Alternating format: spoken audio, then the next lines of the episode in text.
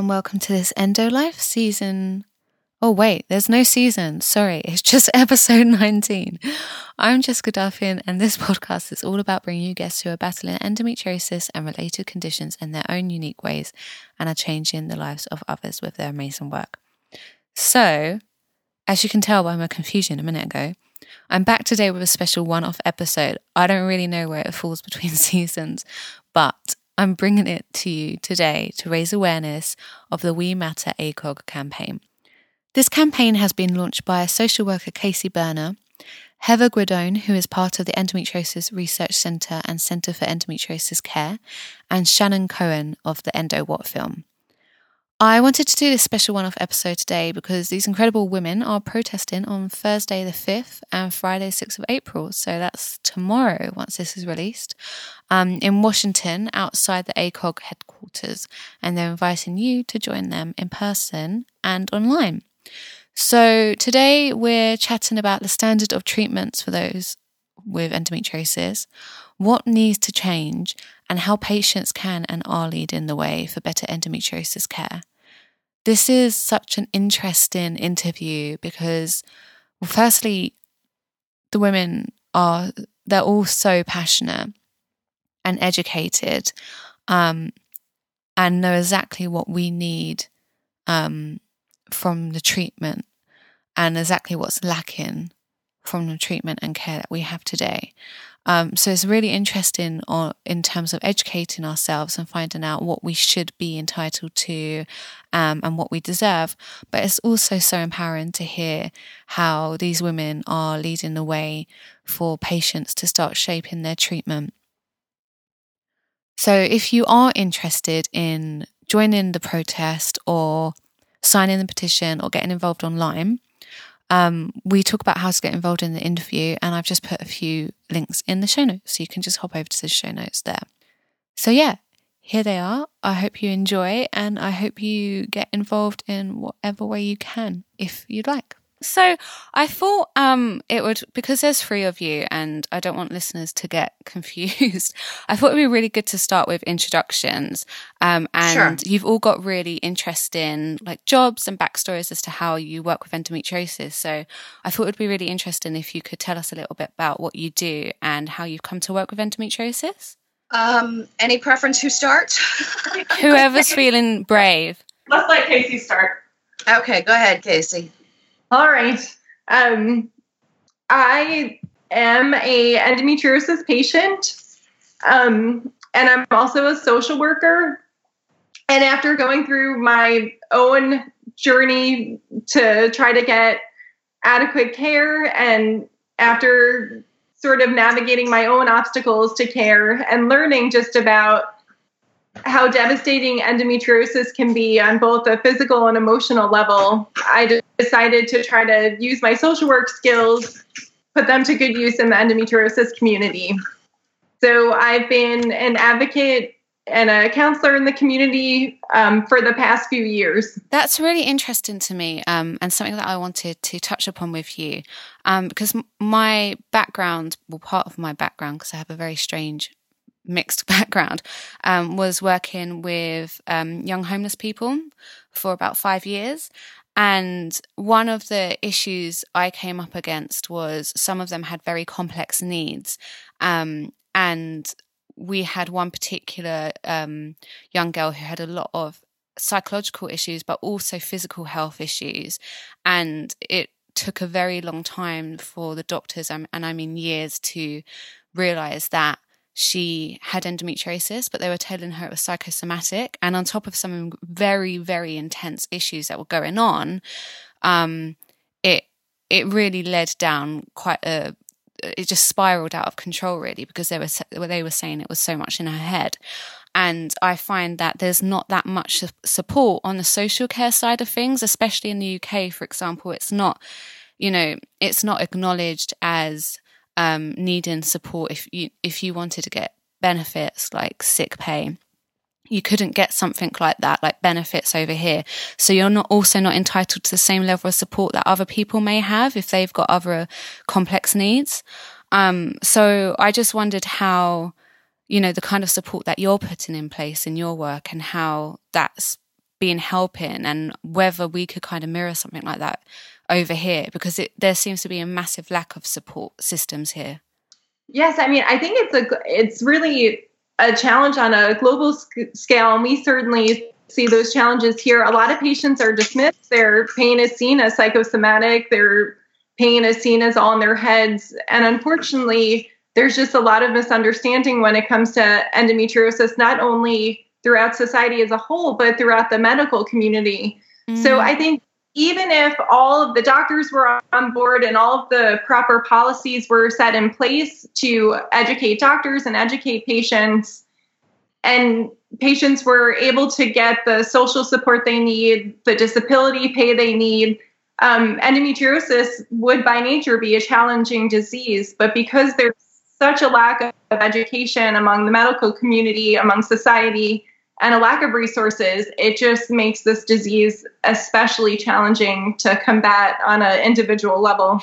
Yeah, and another question which I appreciate you may not know the answer to, but a couple years ago I ran into a head teacher who works at um she runs a school for autism for young girls and they've written a few books to help the girls navigate puberty and issues like this have come up in in my mind of well for people who do have complex learning disabilities or other support needs, trying to, it's hard enough for, you know, everyone to be heard, especially as a woman. We know there's like the gender pain gap and there's discrimination. Um, and we find it hard enough to communicate our needs and our symptoms and be heard. And then if you've got the added issues of perhaps autism or other learning issues, it, I feel like there must be such a huge number of people f- falling through the gap. Um, and perhaps that's something that needs to also be looked at moving forward. Absolutely. It's really sad that we haven't even begun to really have conversations because there's such a need in the community that we haven't to my knowledge, I don't know, maybe Heather or Shannon could chime in, but to my knowledge, you know, we're just trying to elevate the basic level of care for everyone, but there yeah. are certainly people who especially fall through the gaps because of other challenges that they are facing and um, because of a, a lack of resources that they have on top of having endo. Yeah, definitely.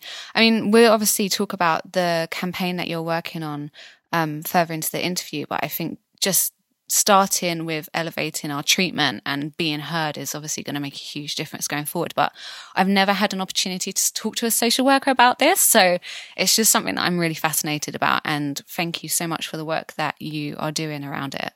Oh, well, I'm so happy to be having this discussion with you. So, um, Heather, um, yes. Would you like to talk a little bit about um, what you do? And I know you're involved with, is it the Endo Research Centre? Um, actually, I uh, I volunteer my time to the ERC, and I have since they were founded about 22 years ago. Uh, the ERC is a nonprofit charity, so I have volunteered my time to them uh, in in several capacities over the years. Uh, but my my primary position and and my my quote unquote day job. Uh, is with the Center for Endometriosis Care, and we are a specialty practice, a specialty treatment center.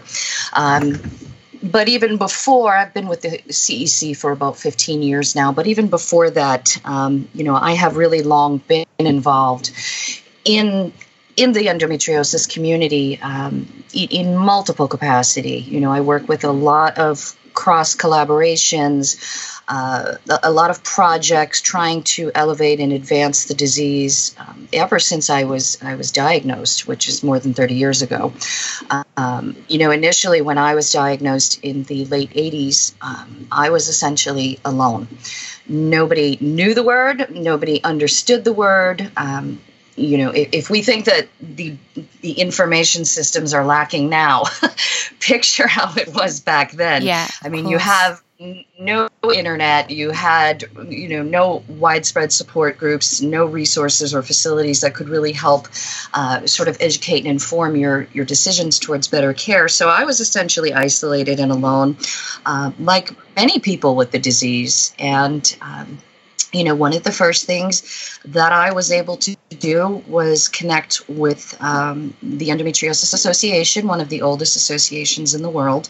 Um, and at that time, you know, again, of course, there was no internet, no social media, nothing like that.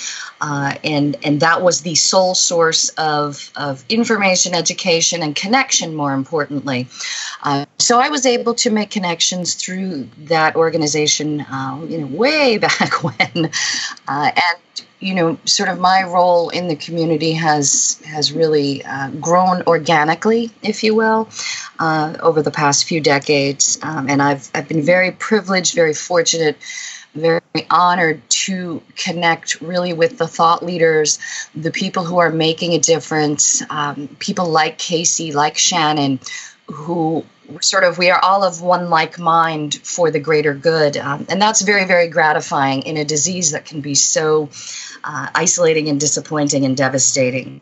Um, you know, my background um, is actually in writing, so it was just sort of the natural progression of, of, things to really kind of say, well, there's no education out there, and what is out there is incorrect. So, you know, let's get together and, and let's really try to make a difference. Um, and I think more to, to Casey's point earlier, as she was saying, you know, the information systems are so poor and so lacking. Um, you know, the health literacy is just abominable and and I don't mean that patients, I mean that at the professional and the academic levels. I mean, you can go to any leading, quote unquote, leading website, uh, you know, the representative of, of whether the government or uh, medical organizations out there at, at any given time, and they don't even have the definition of the disease correct. So, how can yeah. they get the treatment correct? Yeah. Um, so that's you know really where I come in, sort of as an educator slash subject matter expert, um, but also as an advocate and, and in patient care because I think that um, you know if if no one's going to do it, we have to do it ourselves, and that's kind of what brought us to to this event. Yeah, I mean, hundred percent. I think it's it's really sad that we have to, you know, it's sad in a way that we have to stand up and be our own advocates and raise yes. our voices. But at the same time, it's so empowering to see. When we look back, we're going to see such an incredible movement of people with endometriosis making change for themselves. And Absolutely. I, I just think it's so powerful to be a part of. And I feel really privileged to be, you know, amongst these women and people standing up for for their rights. Um, can you tell us a little bit more about the work because the the Centre for Endometriosis Care, I obviously being in the UK, I don't come across it as as much, but um, I so I write for Endometriosis News, and um, I was doing some research and came across um, the Centre for Endometriosis Care, and they were talking about um, I can't remember what the study was that I was looking into at the time, but um, you you guys seem to do a lot of your own research amongst your patients, um, and the information was really clearly um, written. I just found it a really enlightening website, and oh, the fact you. that you guys were doing your own research as well was really interesting.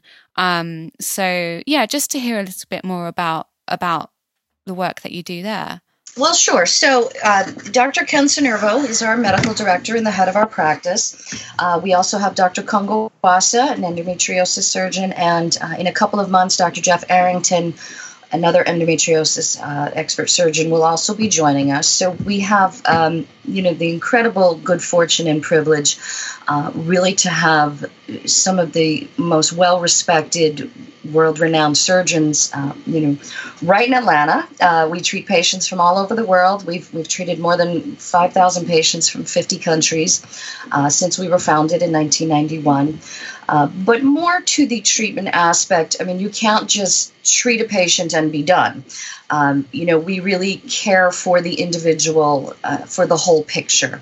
Um, you know, and part of caring for patients is not just doing surgery on them, but also really supporting their needs, be it educational, uh, as an advocate, helping them find their own way, uh, and really being a partner with them in their care.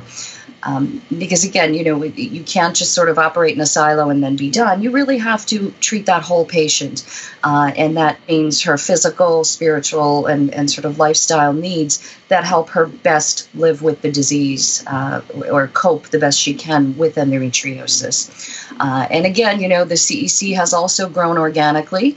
Um, you know, in the beginning when we were founded by Dr. Albee, uh, it was just he and a, you know, a, a partner way back then.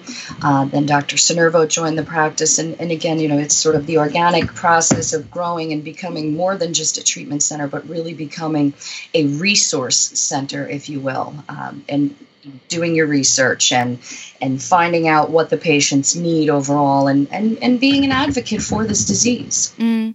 i think that's the sense that i picked up on in the on the website that you you weren't just a treatment center. You really provided such a um, deep overview of of the treatment and the disease. And i think it was um i think i was looking into ibs symptoms and endometriosis. And i think there was um you kind of tallied up how many women had complained about IBS symptoms and the types of symptoms, and it was just so interesting and it was so clear. Um, and it kind of brought chills to me when you said that you know you you look at um, the patient's spiritual well-being and lifestyle because when I first had my first operation, I came round and I was still very you know drowsy, and they said. Um, oh yeah, it was endometriosis, but you know, we've taken it now, it's gone, so you should be fine. And I didn't oh, know what okay. it was. so they just shrugged and then left me. And oh, then goodness. and so I was like, oh, okay, I've just got this minor thing. Didn't look it up, didn't Google it. I was like, it's gone now. Whatever it was, they've taken it out. So I went, I lived my life for two years, not making any changes to my lifestyle. Um, and then, you know, hit a brick wall two years later and wondered what the hell was happening. So it's so encouraging to hear when, you know, doctors and specialists are creating these centers where you can go and get the full picture of what you're dealing with and they do want to support the whole patient not just you know lay you know cut a bit out and then take send you on your way. Absolutely. I, I, mean, as much as this is a systemic disease, you have to treat it systemically, and that means through a multidisciplinary approach, both technically, practically, and also from an esoteric standpoint by saying, yes, you know, you you are part of, of this community, you are part of the fabric of our practice, and you really have to address all of those points. Otherwise, you'll be lacking. Yeah, 100%. It's terrible. I feel like I received a surgery, my first endometriosis surgery as well was a quick ablation. And it was mm-hmm. presented mm-hmm. to me that, oh, yeah, you just had a little bit of endometriosis, but don't worry. Mm-hmm. You know, we got it out and, you know, go on your way and you'll be fine. And I think so. Our experiences are the experiences of patients all over the world. And what we're fighting for is for all patients to be able to be directed to places like the CEC, um, and other, you know, excellence where they can have more options for treatment, learn more about the disease, and really be treated as a whole person as opposed to, um, you know, really getting dismissed and having a quick surgery, having the majority of the disease left in, and, you know, being sent on their way. Yeah completely. I went for my second um, lap. I waited a long time to go to a specialist center that did excision surgery. Um, and then because they, I don't have a lot of endometriosis, but I have a lot of symptoms, they didn't do the excision surgery. They just lasered it. And I have had no change in pain. It's exactly, it's exactly the same. So, you know, it's, um, it's really interesting and, and you're asleep. So there's not really anything you can do. So, um, what you guys are working on is so important right now. Um, before we move on to the campaign, I just wondered if Shannon, are you available to talk a bit about what you do and the Endo What film as well, just to give people an overview if they hadn't seen it before? Sure, sure. Um, okay, so what do I do? Well, okay, I think we all wear a lot she does everything. um, so, I mean, my background, I was a lawyer and uh, really interested in social justice issues and um, changed to film and went to film school and started working at a production company, uh, working on a lot of uh, documentary films and building social movements around documentary films. And um, I've had endometriosis symptoms since I was 16, and it was I've, I've you know run the classic gamut like all of us have of um, really painful periods, um, GI symptoms, um, you know, extreme fatigue, and of course, being told it's all normal. Um, and I mean, I remember being 16 and you know alternating between you know hot flashes and cold sweats, and would lie on my cold you know my bathroom floor because the tile was cool and wow. it was soothing. But at the same time, my pediatrician was saying it's normal, you know, take more Tylenol. Um, so I mean, it, it's the story of millions, really, you know. Um, so basically, to get back to, um, I guess my my journey, I was having symptoms. I just was very fortunate to have my second daughter. Um, and I was just finishing breastfeeding her, and I read an article about how endometriosis has a seven times genetic risk of mothers to daughters and sisters as well. And I was shocked. Yeah, I hadn't heard that. Yes, it's yes, true. Yeah. Wow. And as looking at, you know, both, I have another daughter who's three years older, and just looking at them who are so full of life and promise and potential, and the thought of them going through the same journey I did was mm-hmm. almost, it was just too much for me to bear. So um, that's when I said, well, what, what, what, can I do? Is there anything I can do to help change this narrative? And I thought, why, what, what, what about making a film? Um, because, you know, everyone likes a movie, you know, everyone likes to be entertained. Um, so why don't I do that? And I started delving into it, reading everything I could about endometriosis and um, starting reaching out to people and asking, you know, can I interview you? And I talked to some of the, the leading experts in the United States over a period of a couple of years and very quickly realized that my one film probably should be two films um, because first I realized that women don't actually have an accurate base of knowledge because like heather said they go to you know certain you know quote unquote leading websites about medical information and they're incorrect they're inaccurate about it endometriosis. And they go to their doctor, their GP, and the doctor is also telling them incorrect information. So, how could we break that cycle? And I thought, well, maybe we could do an end run around all of that and just give them, you know, a film that gives an accurate base of knowledge from the true endometriosis experts. And um, hopefully we can, you know, speed up that cycle of getting, you know, to the right information. So, um, so that that kind of turned into Endo What, and um, which we released two years ago and screened in every continent except for Antarctica, I think. So if anybody wants to screen in Antarctica, no, because I would love for that to happen. um, and you know, due to amazing partnerships and collaborations with people around the world, um, it's really taken a life of its own and still going strong. So uh, I'm really happy about that. And as an extension um, of being a filmmaker, I've really turned in, you know, also wearing a hat of an activist because there are so many injustices with this disease that I see, that we all see, and we can do something about it. So now it's taking, putting a lens on all of those and saying, okay, what do we need to do? Who can we, who can we collaborate with? How can we join together? and be unified, a unified patient voice without mm-hmm. conflicts of interest from industry or um, other mm-hmm. parties, and really put patients first so that we can finally get the help and the change that we need as patients. And that um, we deserve. And that we deserve. I remember seeing um, Endo What on your on in screening in London, um, and I don't I don't know really whether this is just my perception, but I, f- I feel when it came out that there wasn't that much um, awareness around lifestyle, diet, you know, dioxins in the environment, toxins, etc. And I'd been kind of on that journey for I don't know, maybe two years prior to that, and I felt like such a a hippie weirdo for doing that and I didn't really talk about it because it's not talked about. It wasn't talked about in the UK. I don't feel anyway. Um, perhaps I wasn't immersed enough in the community yet, but it was the focus was more on, um, you know, taking hormones and having surgery, um, and it kind of stopped there. And of course, it doesn't always work for everyone. Um, and those things sure. didn't, you know, they didn't work for me. So when I saw Endo What, it was such a revelation to me because I felt like I could talk about these things and I wasn't I wasn't kind of barking up the crazy tree. Like it was you know it was real. It was based in evidence and I'm sure you know there is so much um, kind of debate around the studies and around the truth of different research um, you know groups. And so watching the film and having experts talk about it was so reassuring because i wasn't too sure what to believe at the time.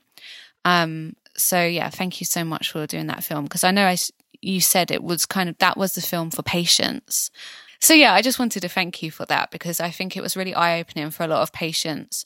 Um, and i i believe in my personal opinion that it probably like broke that some ground in the uk with the film Oh, that's wonderful. Oh, thank you. I'm that's really heartening and uh, exciting to hear for sure. And I mean, I did, of course, you know, those type of things like diet and alternative therapies are definitely not in the classical Western medicine model. And I did receive quite a bit of pushback for including it. Yeah. But thing is, I mean, those things worked wonders for me personally. I knew from personal experience they were true. Like having an anti-inflammatory diet um, that's important. People don't know that. Um, Absolutely. no matter what, you know, what is wrong with, you know, what, what disease or syndrome or, you know, health problems you may be having, I think there's great benefit in trying to eat to reduce inflammation in your body. Yeah, 100%. The same with chemicals, you know, Mhm. like I don't, whether I have endometriosis or not, I prefer not to have chemicals and, you know, ingest chemicals in my Mhm. body. So it seems like, you know, common sense that I could, that this film include that because the thing about including this are these are things that a woman can do and feel like she can take control. Because that's you know this is a disease where you feel powerless a lot and you, if you feel like your life is out of control um, because you can't stop the symptoms you can't stop the pain you're dependent on doctors or medicines or um, surgery to help make you better and sometimes that doesn't work. So what can you actually do to make things better and that's why I thought these things were also really important to include because those are actionable steps a woman can take to try and improve her, her symptoms and her life. Yeah, completely. And you know, I've I've had so much relief from an anti-inflammatory diet, um, and so it might not work for everyone, but it's it's good that people have that knowledge so that they can at least try it and see if it works for them. I think that's so important. Well, I think that's true of you know any of the treatments. I think if if you look at traditional Chinese medicine or acupuncture or diet and nutrition or or even high quality surgery, um, you know these things are not universally curative. They are not a broad panacea. You will always have someone who does not respond to the given treatment, no matter how high quality it is. But within that sphere, you can also become empowered to do for yourself and say, let me try this, let me try that, let me try a combination of things. Um, you know, I think it's incredibly critical to have a high quality excisional surgery as the surgical cornerstone, but we're still going to send our patients to things like pelvic floor therapy. We're still going to talk to them about diet and, and acupuncture and sort of lifestyle adjuncts because this is, again, this is a systemic disease. So you need to approach it from a systemic solution. Uh, and it is very empowering to have a hand in your own care, and you should. Um, you know, paternalistic medicine is is over; those days are gone. Uh, patient partnership and, and engagement is is really what's going to find the solution for that individual person. Yeah, completely. And also, it benefits the the health industry, industries as well. I mean, the NHS a couple of years back. Um, changed the way they were working and wanted to look at more preventative methods. So, kind of doing more education around lifestyle, um, diet, exercise. And yet, you know, my specialist nurse doesn't know what the endo diet is and i had to explain it so it just and that's not her fault she hasn't been edu- you know right. she hasn't she been hasn't educated been exposed yeah to it. Mhm. but that's just if if the NHS and other health bodies want to save that money and they want to prevent having to work on certain treat, you know, they want to reduce the number of treatments and patients they have, then it's actually in their interest as well to kind of start like spreading this other knowledge as well that we can change our lifestyles and all of these different methods that could help. It is, I mean, I had never heard about, you know, a, a, nutritional approach or even given it any thought. And maybe that's just sort of a cultural thing and, and where I was in my age at that time of my life. But I had never given a second thought to any sort of nutritional aspects until um, you know, Diane Shepperson Mills' book was put in my hand in, in the year 2000. So it's like, you know, this, it's out there, but how do we connect patients to that education and that information? Um, and it is growing. You know, we, we yeah. do see uh, centers for complementary medicine and things like that, and that's important. Uh, but I think, Endo, what really brings it all together in a unifying voice and says, look, you do have options. And I think that's really what's the most important thing. So I'd really like to talk about the campaign now and how you guys came together um, to work on that. So it's called We Matter ACOG. Do you want to, like, firstly, for anyone who's not based in the US and kind of doesn't understand how um, your treatment system works there, do you want to kind of give an overview of the problem, which of course we all deal with everywhere? how much time do we have? there's, there's, a whole lot of problems. Um, I guess from a social work perspective, what I was finding is um, I was trying to do your traditional individual therapy with patients who were struggling with endometriosis. You know, knowing how difficult endometriosis was um, for myself, and knowing that having mental health support was key to to help on the the journey with the disease. Um, and what I kept bumping into were patients who it took them a very long time to get diagnosed. And over that time, over that delay in diagnosis, um, patients were dismissed. They um, were misdiagnosed. They often got treatments that were unhelpful and, you know, suffered physically and emotionally in the process. Some patients that I were working with before they saw a specialist they had their ovaries removed, they had a hysterectomy. I've worked with a few patients who even lost kidneys because their disease was just dismissed for so long and it had these life altering um it just it just all these things went wrong with their education and their social life and their relationships and it just had this profound impact and the more I worked with patients, the more it dawned on me that as a social worker, well, I could do a lot of individual therapy with patients, but unless we're working to try to change sort of the institutional obstacles that are stopping delay in diagnosis and that are providing um, poor treatments for patients, then you know there's only so much help that individual therapy um, can do that we really need to you know change the problems at, at the root. Um, so you know and and watching Endo What and um, you know learning from heather and other advocates who've been doing this um, and talking with them and i saw that for decades you know advocates have been trying to change the system of where patients go to their doctor and their doctors you know, give them um, hormones. They don't say the word endometriosis. Um, and they've been trying to go to ACOG, who provides the standards of care for many years, right? I know that other um, doctors and advocates have brought these issues to ACOG for a long time. I was just going to say, for anyone who's not, ACOG is the um, American College of, I forget now, the obstetrics and gynecologists. Just for anyone who's not based in um, based in America? ACOG is the governing body that sets forth sort of the guidelines and you know sort of all of the advocacy efforts surrounding women's health. They are positioned quote unquote as the leader and trailblazer in women's health issues. Uh, so naturally, endometriosis falls under their purview. Um, ACOG has been a nemesis of endometriosis for as long as I have been involved and before that. Um, you know, I remember 25 years ago leading surgeons and endometriosis specialists calling ACOG on the carpet and being critical of their complacency surrounding this disease and the way that they pander to industry. Um, they put the patients behind profits. Um, so this is not new, but what is new is that we're done tolerating it. yeah.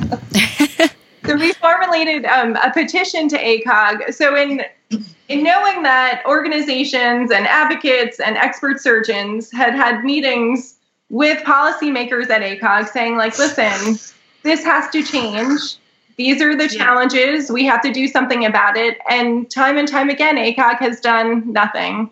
So, what we heard and surmised was that, well, I think patients are going to have to make the noise and patients are going to have to stand up and say, it is not acceptable for a seven to 10 year diagnosis. It is not mm-hmm. acceptable, acceptable that, you know, women are getting multiple partial and effective surgeries that aren't working. You know, we know, so there are three basic um, standards of care is first hormone treatments, which we know are associated with high pain recurrence. And then when that doesn't work, they have patients do surgery, but they don't refer to a specialist who could remove the disease from all impacted organs. They, you know, they don't sort of, you know, do a difference between like ablation and excision. They don't set that difference, right? So most of the providers don't do the surgery that is needed. They're not trained to do proper surgery. So then you have, you know, the second care is to do surgery, which they say is related to high pain recurrence, which it is when you have surgery with a surgeon who doesn't know how to, who isn't trained, right, to mm-hmm. treat the difficulties of endometriosis. And then the definitive um, treatment is a hysterectomy, which right. it's shocking that that's, you know, the definitive treatment when endometriosis by definition is disease outside of the uterus. So knowing that this is the standard of care that doctors are trained, um, and knowing the impact physically and emotionally on on patients, um, we decided to petition ACOG to get them to change. And I think we have over we had over seven thousand signatures, and a lot of providers, multidisciplinary providers signed. You know, AAGL had supported the petition so it was exciting. And I talked to um, Dr. Lawrence. He called, and you know, basically the call said, "Oh, you know, um, we know endometriosis is very difficult. Um, why don't you provide more research and uh, for us to and talk to me more about multidisciplinary care, and, and we'll see what we can do. Um, but we understand this is a problem, but there was still no responsibility for it. There was no, I'm so sorry. Yes, this has been ignored. I'm so sorry. Yes, we have been mishandling this. It was like, well, send send us some more information and we'll see, you know, we can do. So I worked with Heather and a team of doctors to um, we presented them um, a lot of research and we presented them a revised practice bulletin and you know, their response what I was hoping is that we could present, the community can present them a problem, right? We are in crisis. This is very serious and it has to change immediately. And we need all of your resources um, on this. We need you to do everything you possibly can to make sure that women don't suffer anymore, that they have informed consent of all the treatments available. Um, but unfortunately, we didn't get that response. Um, the most we got was that they thanked us for the research and the bulletin that we sent them.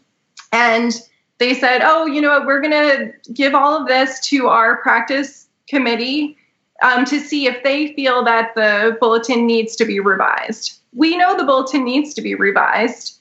Um, and we know they have a lot of programs in place that can absolutely reach out to their members to change care and to educate both patients and providers. Um, so we decided because of their lack of response and it just feels like they're not taking this seriously um, we decided that we're the days that they're going to review the practice bulletin the committee is meeting we're going to show up on their doorstep and say hey we're not going away. We're here and you need to do something about this immediately. We're not going to take it anymore. So amazing. You know, I think part of the, the crux of the issue, part of the problem, or, or the biggest problem, you know, ACOG represents over 50,000 OBGYNs in the United States. Of those 50,000 plus doctors, maybe 150 are endometriosis specialists. So while they can say, yes, we're going to review this and we're going to review the data and we're going to do that, they're not representing the interests of their entire organization if they are to incorporate modern concepts into their guidelines, if they are to stop basing the guidelines on underpowered data uh, or information that's otherwise rooted in bias, they're not representing endometriosis at the table. So while they're reviewing guidelines and doing all of that, um, I dare say that they're just simply looking at the status quo with the same people that have shaped the narrative all along. No specialists are represented at that table. Um, and that is part of the, the major issue. You know, you can't um, assume that all treatments are you know the same and and surgeons are are equal. Uh, all surgeries of a similar caliber um, that just completely overlooks the incredible discrepancies that actually exist in treatment um, you cannot continue to reward outdated treatments and modalities things like vaporization ablation hysterectomy ineffective medical therapy um, you know it's time to really cast a critical eye on those things and peel back that layer and say well what is the interest in you continuing to do that? To whom do you answer? Do you work for women and their health, or do you work for industry and doctors who perhaps are rooted in the bias? Yeah, completely. So with the campa- with the campaign, there's a few ways that people can get involved, isn't there? Absolutely. You can go to um, wematteracog.com and mm-hmm. there's a way, if you're in the Washington, D.C. area, you can come join us tomorrow and Friday on the doorstep of ACOG and join us in um, protesting. It's going to be a silent protest. We have banners and we will stand there all Thursday and Friday. Thursday and Friday. Tomorrow, right? tomorrow's Wednesday. yeah. I'm not ready. Thank you. No, we won't. We won't be there tomorrow. Okay. Um, yeah. So if you could join us Thursday and Friday um, in Washington, D.C., that would be great. The other thing is not only are we protesting in person, but um, we are protesting virtually because we want all patients to be able to participate. And obviously, when you have a chronic disease that's associated with pain, you know, not everyone can get to DC. So I think even more importantly, having an outcry on social media and tagging ACOG on Twitter and on their Facebook page and sharing our story and sharing why things need to change and how this has hurt us is very important. Um, and then also the third way is to sign the petition um, and to you know put your name down as a person who feels that standards need to be changed immediately. So what did you guys all come up with the campaign together or Heather did you reach out um sorry Casey did you reach out to like how did you guys all come to decide that you were going to turn up on their doorstep? That's I okay see i think it's like a collaborative you know i'm so grateful. I feel like you know heather has been a great mentor and um you know she's been doing this a long time. So she has helped um you know show us how to navigate uh, things and she has been on board which has been amazing. And you know shannon has been doing incredible efforts. So i think the three of us um, joined because we are like-minded and feel passionately that in putting patients first.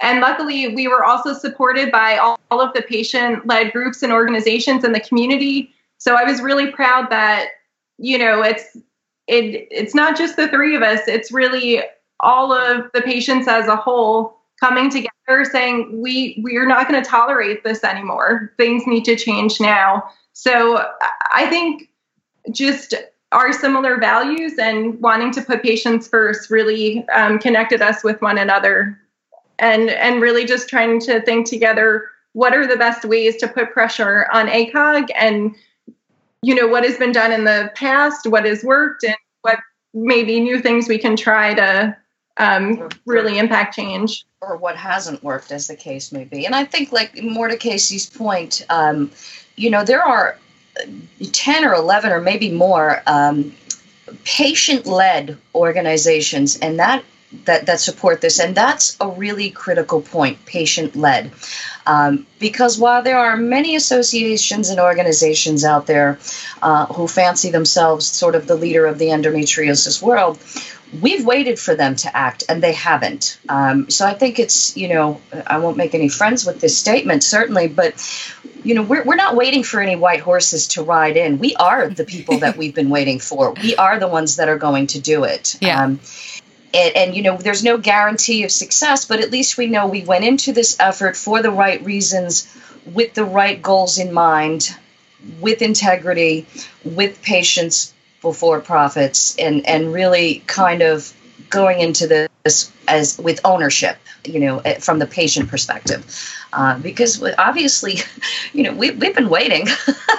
We've been waiting a long so time. now, now, now is the time. Now is the time, and I think it's wonderful that you know groups and factions that perhaps don't get along necessarily in everyday life um, are really unified on this front, and that's a powerful statement. Mm, yes, completely.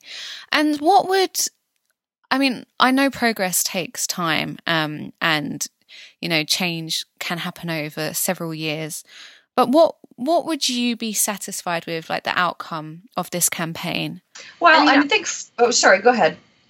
obviously our overall goal goal right is to change i mean we submitted to them a revised bulletin you know we would love for them to say hey this is a great bulletin we're going to put into practice and we'd love them to educate all of their providers um, and use all of their resources to make sure that women do not suffer a delay in diagnosis that women get the care that they need um, that they have access um, but at the very least, I feel that we need a seat at the table. We need to be there when they're making decisions about our healthcare um, because we have our, you know, the patient perspective and the patient point of view desperately needs to be a part of this because we know that everyone else has their own interest and you know they have things to lose and what to gain they're they're not only thinking about the patient. So, you know, patients need to be at the table when our care is being decided. So, at the very least, that needs to be done. I think both patients and the dedicated practitioners, because for mm-hmm. while some OBGYNs, you know, this is endometriosis is sort of a secondary pursuit, but for practitioners who have dedicated their whole lives to it, they deserve to have their specialty recognized. Uh, you know, the most the most base critical challenges that persist in endometriosis are lack of factual education, a lack of awareness at the societal level, and perhaps more importantly is training for the next generation. We can't continue to teach the same things that we've already taught. When you continue to do the same things over and over, you're going to have the same outcomes. Um, so I think that you know having the non-specialist majority that continue to shape and inform our treatment options, and more importantly, our payer guidelines, uh, really undermines the minority of true specialists who are capable of treating this disease, even if in its most complex of manifestations. I think if you put them at the table and you put the patients at the table, we can get past those outdated beliefs, um, many of which are outlined in ACOG's own materials constantly. Um, you know, we need to have the specialty recognized, and that needs to be reflected at the payer level as well, so that patients have access to quality care, which many do not. Um, and we need to really cast, as I said earlier, a critical eye on the overall bias that goes into formulating these guidelines and, and these, you know, protocols that that shape it for uh, you know 8 million individuals in the country that need endometriosis care Absolutely. And for anyone who's not based in America and, you know, they just want to support, um, because as we know, we're all kind of coming from all across the world to mm-hmm, raise our mm-hmm. voices here. So we can all sign the petition and take. oh yeah, yes and, you know, on- please do great. yeah, people from all over the world have signed the petition, so we welcome anyone to sign it, and we welcome you to virtually protest with us on Thursday and Friday as well, because you know standards need to change all over the world. So, Sure. and I'll be happy to stand in solidarity, you know, with other women in other countries as they fight for their changes. I mean, look what they've accomplished in Australia and New Zealand. Um, even Ireland has come light years. Um, the UK, you know, we're really seeing patients making the progress. Um, and, and there's no reason why that can't be achieved here. There, there can be no institution so powerful as to be the sole decider of how endometriosis is cared for and treatment is accessed. It just can't happen. You've got to be represented at that table. And for anyone who, you know, if someone's listening in a country where the treatment is really poor, what kind of advice would you give for anyone who wanted to start change where they lived? As Nancy Petersen says, vote with your feet. Uh, you know, pick yourself up and be the change you want to see. Start connecting with like minded people just like we do here. And and now we've got things like um, change.org and Avaaz, so you can start your own petitions. So that's obviously like a great way to, you know, start from behind your laptop. Yeah, there are a lot of tools that we did not have 20 or even you know 15 years ago. There are a lot of tools, um, you know, a lot of ways to collaborate and and network. Um, and, and really make a difference locally, but also on a much broader scale as well. Sorry, I, I, I wanted to give Casey and Heather the floor here on, on, a lot of this. I know we wanted to talk about a lot of things, but I hope, um, you know, we're working, we're actually been filming this podcast because we're working on a second film that approaches endometriosis as a social justice issue. And I've been following uh, five girls and women with the disease now for um, years, actually, um, to illustrate all of the things that we all go through and all of the, the roadblocks and then justices. So uh, maybe we can also have a conversation when that film's released. And it's in the works. It's going to be finished soon and released um, around the world. So we are waiting. okay yeah absolutely i would love to do that so yeah just get in touch and we can we can sort that out when that's ready to go thank you for being such an inspiration guys like i'm so excited for thursday and friday and I'll be yeah, I'll be online in your community, but I'm sad that I can't be with you in Washington. Well, we'll protest for, for you. thank you. And thank you so much for taking the time to speak with us. And um, it was such a pleasure chatting with you. And we appreciate um, this opportunity to talk about our efforts. No, you're welcome. I'm just so thankful for everything that you guys are doing. Awesome. And we are for you as well. Thank you so much. Absolutely. Have a lovely day. And um, have a great day, everybody. oh. And yeah, hopefully we'll speak soon. It's a deal. Take care. Bye bye. So that's it. Thank you so much for listening. If you like this podcast, please rate, review, or subscribe. It helps others to find the podcast. Or if you aren't sure about how to do that, or you just don't have the time, but you're on Instagram, screen grab it, share it on Instagram. You never know who's following you who might have endometriosis or recognizes a symptom in the podcast and realizes that they might have it. I am generally on Instagram, which is at this underscore endo life, and you can also read more about living with endometriosis and managing endometriosis on my website, this thisendolife.com, and in my column, Endometriosis News. Thank you so much again for being here. Um, as I said in the beginning of this episode, this was like a special one off episode um, because I wanted to get it out in time for the protest. So I am not back yet, I will be soon in like a month or so. So until then, I hope you have a great April. It's really raining right now, it's kind of cozy, so I don't mind. But um, yeah, I hope you have some sunshine this April. See you soon.